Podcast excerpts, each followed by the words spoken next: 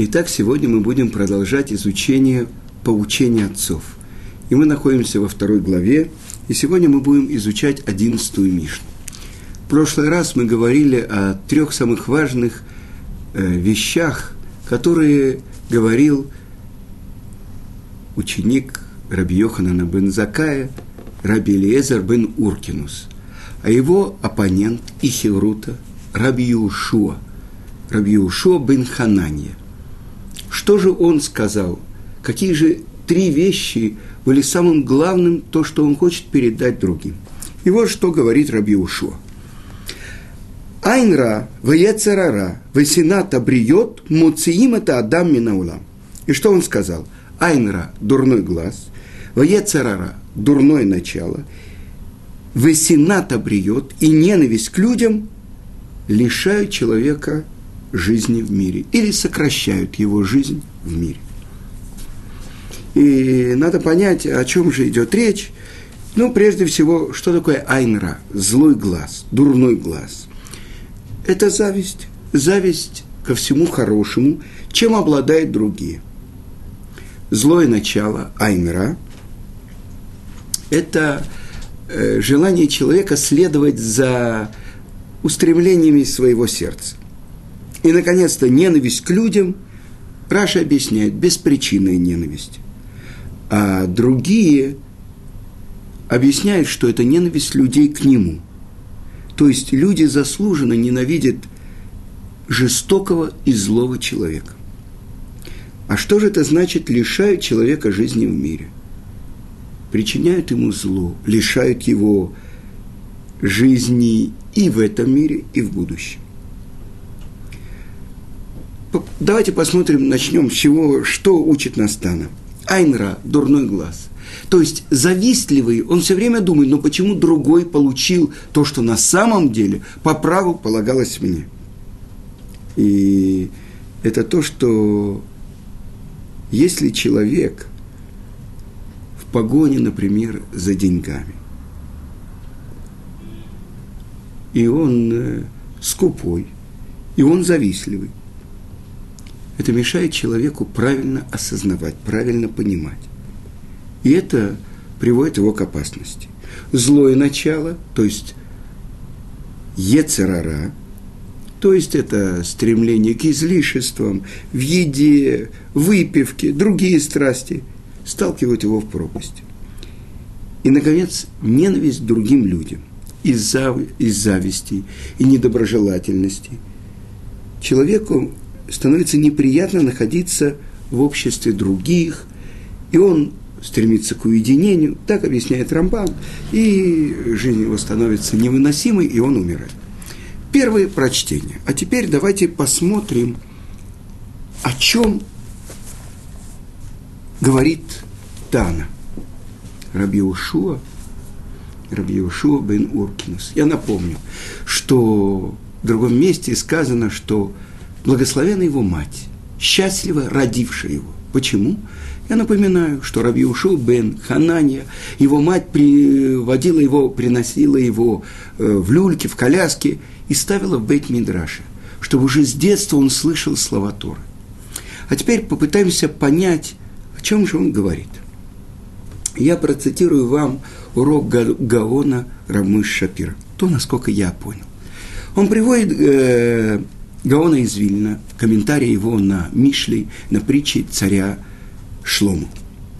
Итак, 3 главные вещи, которые являются фундаментом. Это Тора, это заповеди и это качество человека. И известный вопрос ученика Ари а-Кодеша, Рав Хаима Виталя, в своей книге «Шаарей кдуша» он задает вопрос, почему Тора не говорит, не указывает о том, что человек должен заниматься исправлением своих дурных качеств. У нас есть в Торе запреты на запрещенную еду, запреты на нарушения какие-то. Почему Тора не говорит впрямую, не предупреждает о плохих качествах характера. И вот Рамбам, когда он говорит о качествах характера, он называет их деот, деот, это понимание. И он называет их дурные качества деот раот, то есть дурное понимание. И в Шмона Праким Рамбама он объясняет так, что на самом деле 4 проосновы всего мира. Это вы все знаете. Это как земля, прах, вода, воздух, огонь. И это основа дурных качеств. Огонь, что это такое? Это гнев. Это огонь, да. Вода – это страсти. Воздух – это гордыня. И, наконец-то, прах, земля – это лень. Это то, что является основой человека внутри и внешне. И вот то, что написано в трактате Вавилонского Талмуда, в трактате Хагига, что еврейские мудрецы, в конце трактата сказано, они все огонь, и тогда огонь не может причинить им ущерба. Почему? Есть такое общее правило. Все, что попадает в огонь, превращается в огонь, добавляет огня. Ну, кроме воды, пены, вы понимаете. Так вот, еврейские мудрецы, все, что они получают от мира, ощущение, все они превращают в Тору. Любое дополнительное понимание, это дополняет в их понимании Торы. Давайте посмотрим теперь. Мы сказали прах, вода, воздух и огонь. Руах. Это воздух, это стремление, почему это гордыня? Потому что стремление человека возвыситься над другими. С другой стороны, правильно направленный дух человека – это постичь слова Торы. Вода. Вода устремляется, потоки воды спускаются. Вот сейчас в субботу у нас были ливни в Иерусалиме. Так это потоки воды неслись, град, молнии, гром. Так устремляться за Творцом, за тобой, как вода. И что это такое? Это хесед. Это вот человек, который отдает, он связывается с тем, в кого он вкладывается, кому он отдает. Огонь – это то, что мы сказали. Все, что попадает в огонь, превращается в огонь. А прах, тяжесть, лень. То есть человек, производный от праха, на самом деле любой человек хочет, чтобы его оставили в покое, чтобы он находился, отдыхал, скажем так. И вот так объясняет Рабейну Йона, один из первых комментаторов Талмуда, что он говорит. Весь мир разрушается, и все зло в мире из-за дурных качеств. На самом деле дурные качества характера человека, они безграничны. В чем главная работа человека? И об этом говорит Гаон из Вильны в книге, которая называется «Эвен Шлима». На самом деле, составители этой книги – это Эвен, Алеф – это Элияу, дальше Бен – сын, Эвен, да, Бен, Шлима – Шлома. Элияу Бен Шлома. Это Гаон из Вильны. Так вот, что он говорит. Человек, который в конце года делал счет потерянным минутам, которую не потратил на изучение Торы. И об этом он плакал в Йом-Кипур. Он говорит, если прошел день, и ты не занят был исправлением своих дурных качеств, для чего тебе жизнь? Вы понимаете? То есть, оказывается, это основа всего. То есть, ради этого мы учим Тору, чтобы исправить свои дурные качества. А теперь мы должны понять, те силы зла, которые находятся в мире, ведь они действительно устремлены, чтобы уничтожить весь мир. Но они, если находятся в человеке, на самом деле прежде всего они разрушают того, кто является источником этого разрушения. И так написано в трактате Вавилонского Талмуда, в трактате Санедрин, в главе Хелек. Сказано, там Мишна говорит, каждый еврей есть у него часть в будущем мире, кроме тех, у кого нету части. И что же сказано? Человек в верхней части своего тела, он устремлен только к единому Творцу. А в нижней части своего тела он следует за множеством сил. И вот приводит Гаон Рамыш Шапира такой пример. Все знают, то, когда открывается в первом пророческом видении Моше Творец в терновом кусте, который горит и не сгорает. Сказано, что Моше подошел поближе, чтобы увидеть это странное явление. Ведь все, что попадает в огонь, уничтожается огнем.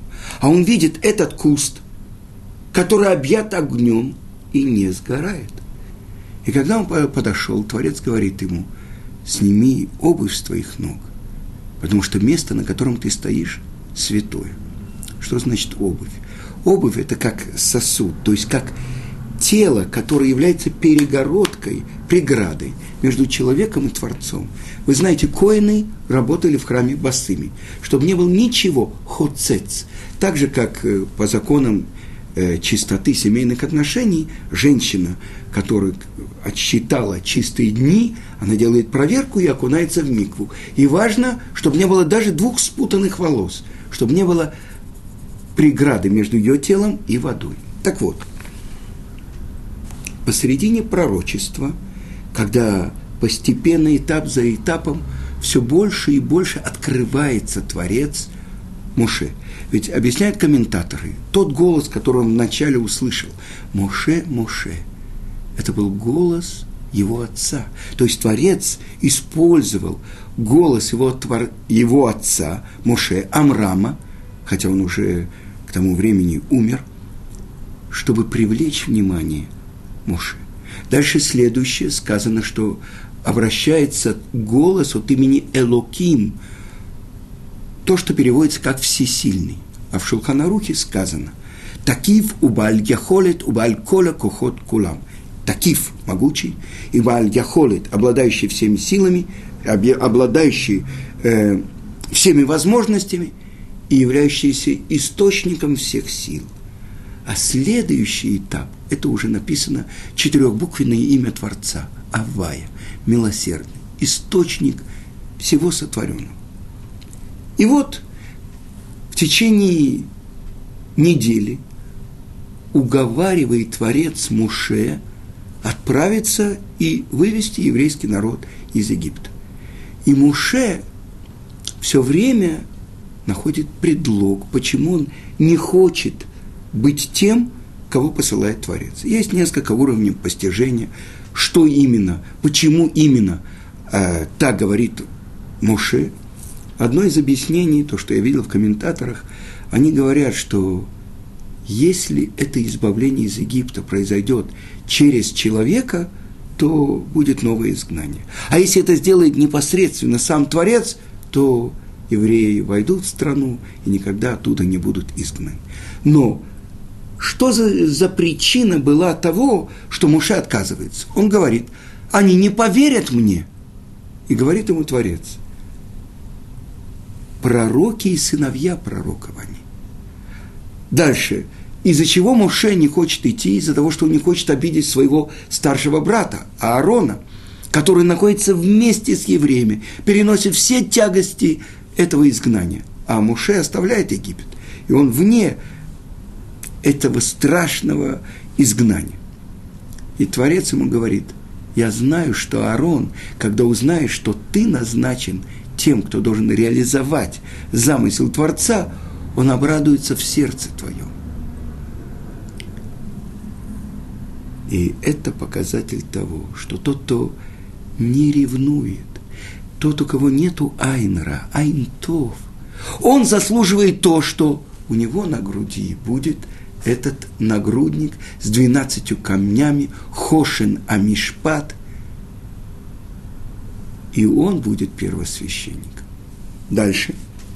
Но когда хочет Творец показать Моше, что он ошибается, он ему говорит, что это у тебя в руке? И это посох Всесильного. Да? Мате Ашем, Мате Элоким. Это есть комментаторы, которые объясняют, Мидраш, что весь этот посох сделан был из сапфира, из драгоценного прозрачного голубого камня.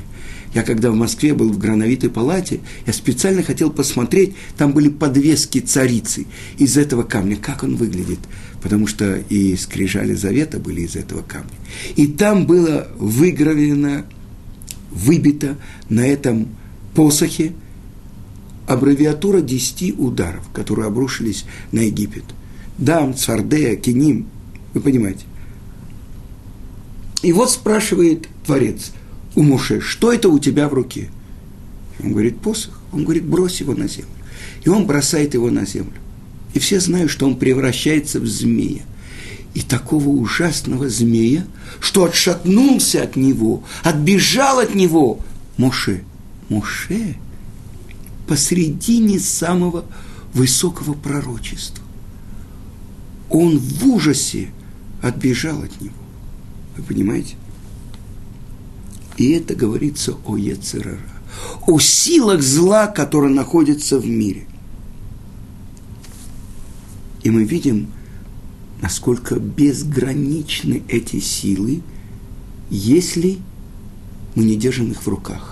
И после этого говорит Творец Моше, возьми его за хвост, и он берет его, и опять в его руке он превращается в жезл, в Мате Элоким, в жезл, которым будут потом совершены многие чудеса в Египте. Так вы понимаете, силы, которые заключены в человеке. Я вспоминаю Бабеля. Так он описывает Бену Крика, что если бы к небу и земле были приделаны кольца, он бы взял эти кольца и притянул небо к земле. Так вы понимаете, какие силы разрушения заключены в человеке, а тем более в евреях. Задается известный вопрос, почему у евреев столько много заповедей, 613, а у неевреев только 7, причем это из той же самой Торы, потому что не может быть источником жизни что-то, кроме Торы жизни, Торат Хаим. Поэтому 7 заповедей сыновей Ноаха, народов мира, и наши 613, все они из Торы. Ну, почему такая несправедливость? Ну, хотя бы у нас 2 раза больше, но не во 100 раз, почти в 100 раз. Вы понимаете? И я слышал, был на одном уроке. Это известный раввин Роши Шивы, который дает уроки по всему Израилю. Он приводил такой пример. Конечно, мы знаем с вами, мы с вами в детстве ходили в цирк. И когда объявляется номер, и выходит дрессировщица, а за ней идут там такие собачки с пышными бантами, и она ставит обручи, они прыгают туда-сюда и так далее. Может быть, даже она за поводок ведет какую-то собачку. Но если в антракте мы видим, как ставят железные решетки, как пожарники стоят с бронзбойтами, как выходит усатый, или не усатый, дрессировщик с пикой, мы понимаем, что сейчас начнется что-то особенное. Выводят диких хищников, львов, тигров и так далее. Так вы понимаете, сколько нужно? И, может быть, там кто-то держит это их на цепи. И он объясняет это так. 613 заповедей – это 613 цепей, которым надо держать этого дикого хищника, которого называют еврей. Вы понимаете? Те силы, которые заключены в нас. Ведь не надо далеко ходить. Мы знаем, что большинство ЦК после революции состояло в основном из евреев. Известный анекдот, когда один во время заседания ЦК кто-то встает, я не знаю, Свердлов или Каменев или Зиновьев, это, конечно, шутка, но и говорят, что мне нужно, я не могу долго сидеть, мне нужно уйти. Почему? У меня йорцайт, у меня годовщина смерти моего отца. И тогда один из сидящих говорит: подожди, выйдет этот необрезанный, имеется в виду Сталин, и ты здесь скажешь кадыш. Вы понимаете? То есть те евреи, которые...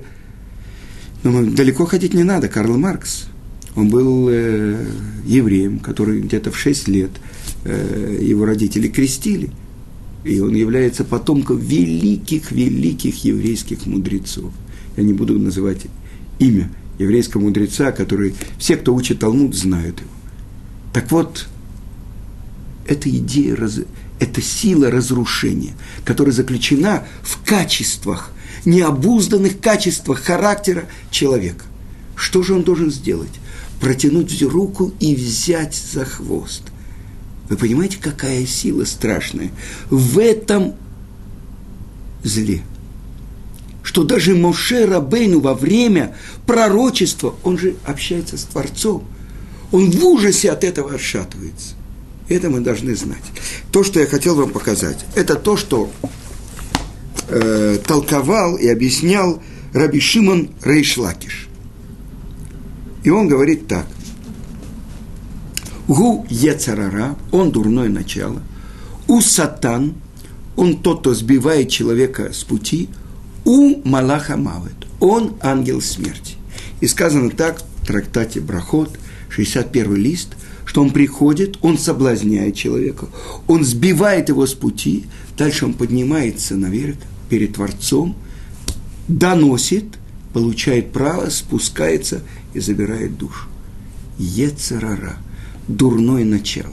Несомненно, это то, что соблазняет изнутри человека. Объясняет Рав Элияу Деслер, что до того, как согрешил первый человек, ему было все ясно. Это истина, а это ложь. После того, как он поел от плодов этого дерева познания добра и зла, все смешалось, добро и зло перемешано, свет и тьма, все перемешано. И тогда он говорит не вот это и вот это, а он говорит это я. То есть он не разделяет себя от дурного начала. Я хочу. Вы понимаете? До этого истина и ложь. Это правда, а это абсолютная ложь. И первый соблазнитель, который говорил лашон ара, дурное про Творца, это был этот, то, как написано в Пятикнижии, Нахаш. Но объясняют наши святые книги, что на плечах этого творения, которое называлось Нахаш, сидел Сатан. То есть это было соблазнение, то есть нарушить в чем-то волю Творца, чтобы спуститься еще ниже и чтобы подняться в служении Ему. Это ошибка первого человека. Так мы видим, какие страшные силы заключены в нас. И это то, как объясняет Гаон Рамыша Шапира. Те главные страсти, это он цитирует Гаона из Вильна. Каас на иврите – это гнев. Таава – это страсть. Возвеличение сердца, гавгут лев. А с другой стороны – лень. Так вот это три основы нечистоты против наших трех працев Авраама, Ицхака и Якова. То есть, как человек может обуздать свои дурные качества? Ведь это основа всего, только через то, что он учит Тору и начинает правильно взвешивать. Протянуть руку и взять за хвост этого змея, это значит превратить его в жезл всесильного, которым будут творится все чудеса. Но это все чаши весов. И на самом деле сказано нашими мудрецами в трактате Кедушин, чтобы постоянно человек смотрел на себя, как будто у него его заслуги и его дурные дела уравновешены. И сейчас в этот момент зависит от него, куда он положит свой поступок, на одну чашу или другую. То есть мы видим весы. Человек, который учит Тору и взвешивает, осознает, он соединяет свой разум своими качествами характера. То есть он берет этого дикого мустанга, надевает на него постромки, вожжи и начинает его направлять. Не может человек сказать: а, я в кипе, о, я уже ничего такого запрещенного сделать не могу. Кто тебе дал такую гарантию? На самом деле, если мы видим, если самый большой пророк, который был в еврейском народе, Моше Рабейну, посредине пророчества отшатывается в ужасе от этого змея. А что это змей? Это и есть то самое дурное начало, которое находится в нас. Задает вопрос Талмуд: на что похож йецер ара? Он похож на муху, которая сидит на двух входах в сердце. С другой стороны, вы видели когда-нибудь, если у человека какая-то ранка, есть мухи, почему-то муха садится именно на эту ранку, чтобы там высадить яички. И известная история про Рава Элияу Лупьяна. Он был машгихом Ешивы в Рехасим, что жаркий день, там под Хайфой это очень жарко, и все сидели и отмахивались так от мух. А известно, что мухи не приближаются, но это одно из показателей, как Шунамид узнала, что Илиша, он пророк, что она не увидела возле него мух. Одно из мнений, да. Так все отмахиваются от мух, а он дает урок, и тогда он начал специально делать такие движения, хотя возле него мух не было. Вы понимаете, это йецер ара, который сидит у входа в сердце. Значит, вот это главное, сказано ведь в Торе «левавха». Правильное прочтение «либха». А почему «левавха»? Двумя основами твоего сердца ты должен любить Творца. Это что значит? Это обуздать этого дикого мустанга, направить его. И тогда змей может превратиться в жезл всесильного. И это главная работа человека. Ведь мы работаем главным образом для того, чтобы хоть чуть-чуть изменить себя. На этом я завершаю. Всего хорошего. До следующей встречи.